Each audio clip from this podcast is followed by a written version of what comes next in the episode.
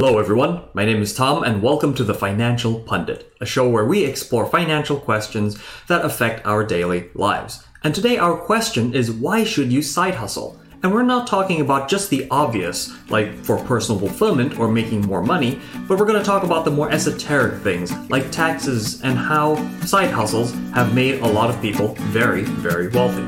All this coming right up. So, to answer the question, why should you side hustle?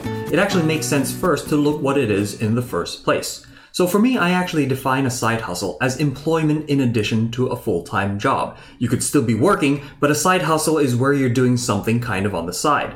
And the reason you might do it could be, you know, for extra income. It could be personal fulfillment. It could be, you know, you're entrepreneurial, but you just don't want to leave your job yet and basically leave that stable income behind. You know, it's kind of like a kid on a diving board, right? Afraid to basically make the full plunge in first. And so you kind of start up a side business, see whether it works out. And then once it starts picking up clients, once you start getting income, then you might move into it full time.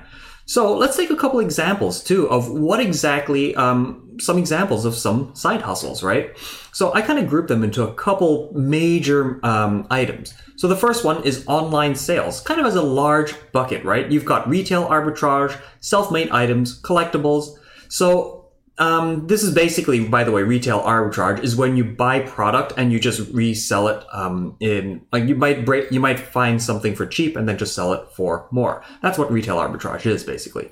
And you know, online sales, it's never been easier to start up your own business uh, because really you just need an Amazon or an eBay account. You know, to do that side hustle. And you know, some people just love shopping, and so it's just the next step, right? To um, to start selling as well.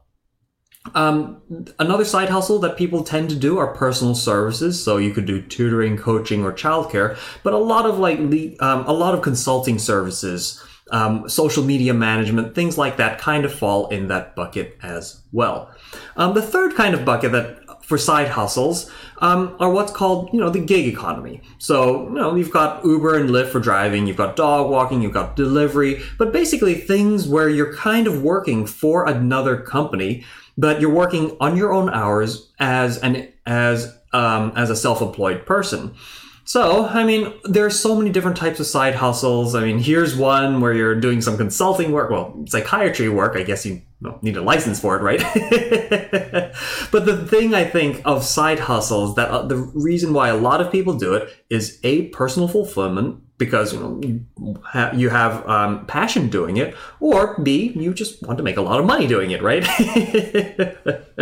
so anyway, though there are uh, three a um, little bit more esoteric reasons why people tend to go into um, into side hustles that are a little bit less expected.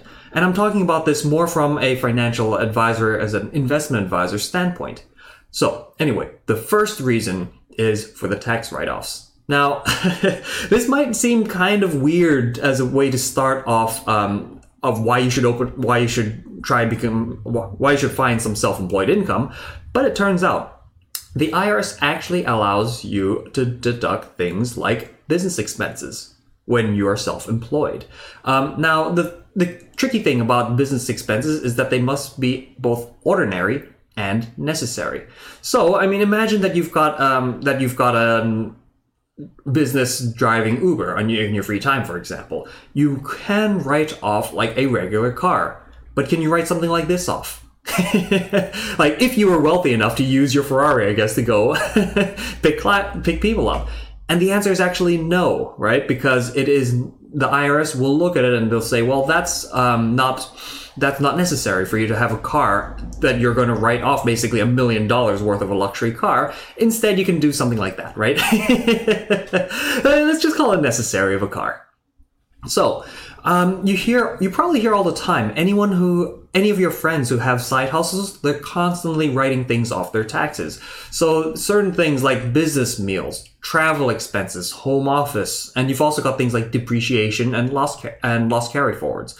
All of these things mean that um, if you're spending money and it has to do with your side hustle, somehow you can write it off. So one great example is imagine an author who like, who get an advance for writing a book about beaches, right? about taking Caribbean vacations.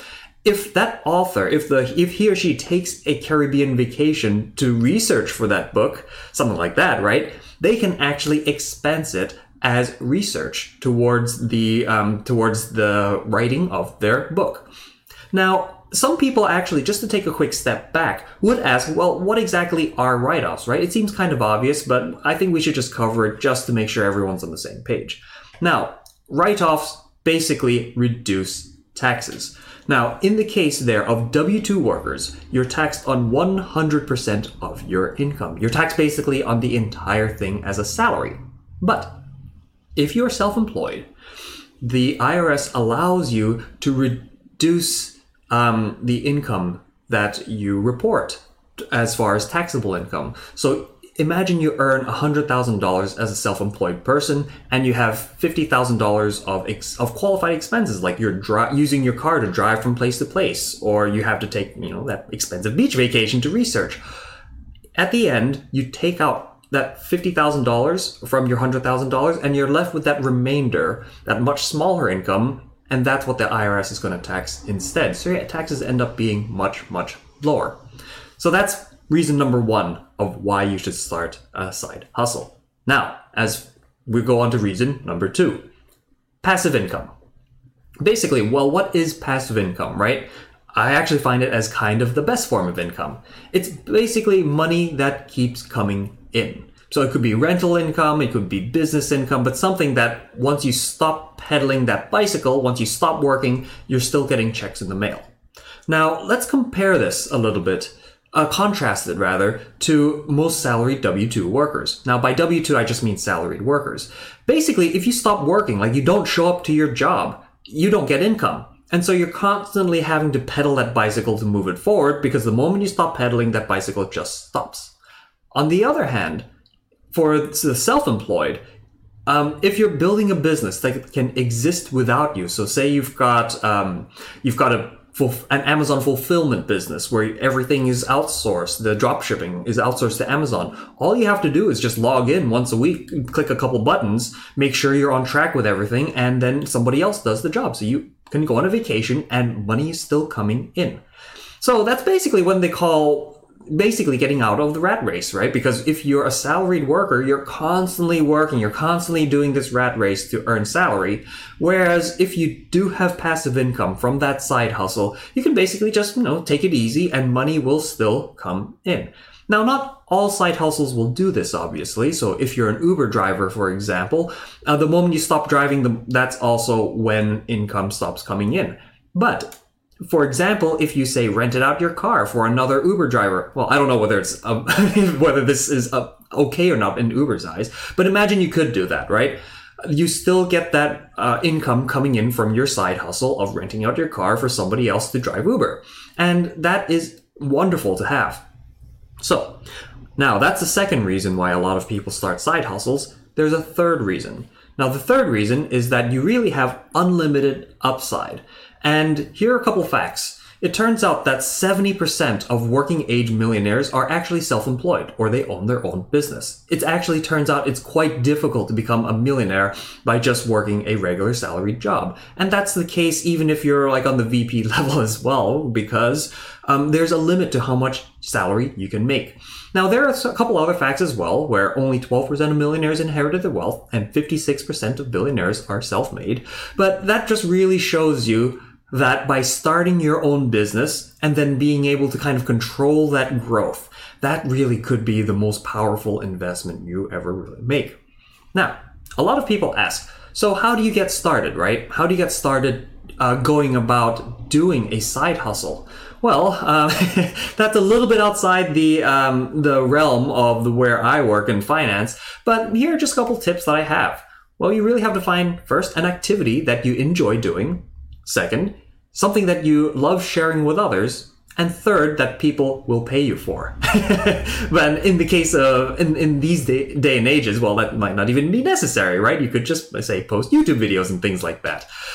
Um, but really, that third point is kind of important. You want to as far as doing a side hustle, do things that are in the service of other people, right? There's a big difference between a hobby where you're kind of doing it for yourself versus a side hustle where you're doing it for other people. You might not be getting paid to do it, um, but it's but um, you eventually could be perhaps right? This would be something like you help other people with their lawn care and then after a while people start noticing and will start wanting to pay you for that service. And that's kind of how you get started with a side hustle.